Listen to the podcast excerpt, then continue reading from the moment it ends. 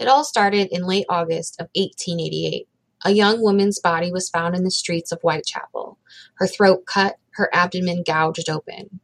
Now, at this time in Whitechapel, it wasn't necessarily an uncommon thing to have the remains of a lady found in the street. Whitechapel was not looked upon as a place to be fond of.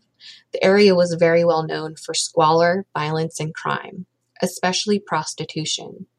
It was not viewed as illegal as long as it did not cause a public disturbance. Because of this, it was not uncommon for a lady of the night to be subject to physical attacks that sometimes went too far.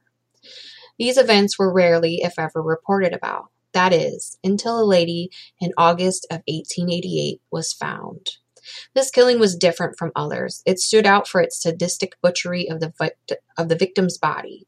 This person was not just killed, they were mutilated and organs removed. From late August of 1888 to November of the same year, at least four more bodies were found in the same horrendous fashion. These victims all had similarities to the first known case mutilated, uteruses and wombs removed, one even being nearly skinned to the bone. But since no one was ever caught, it's nearly impossible to know if there even were more young ladies that fell victim to this killer.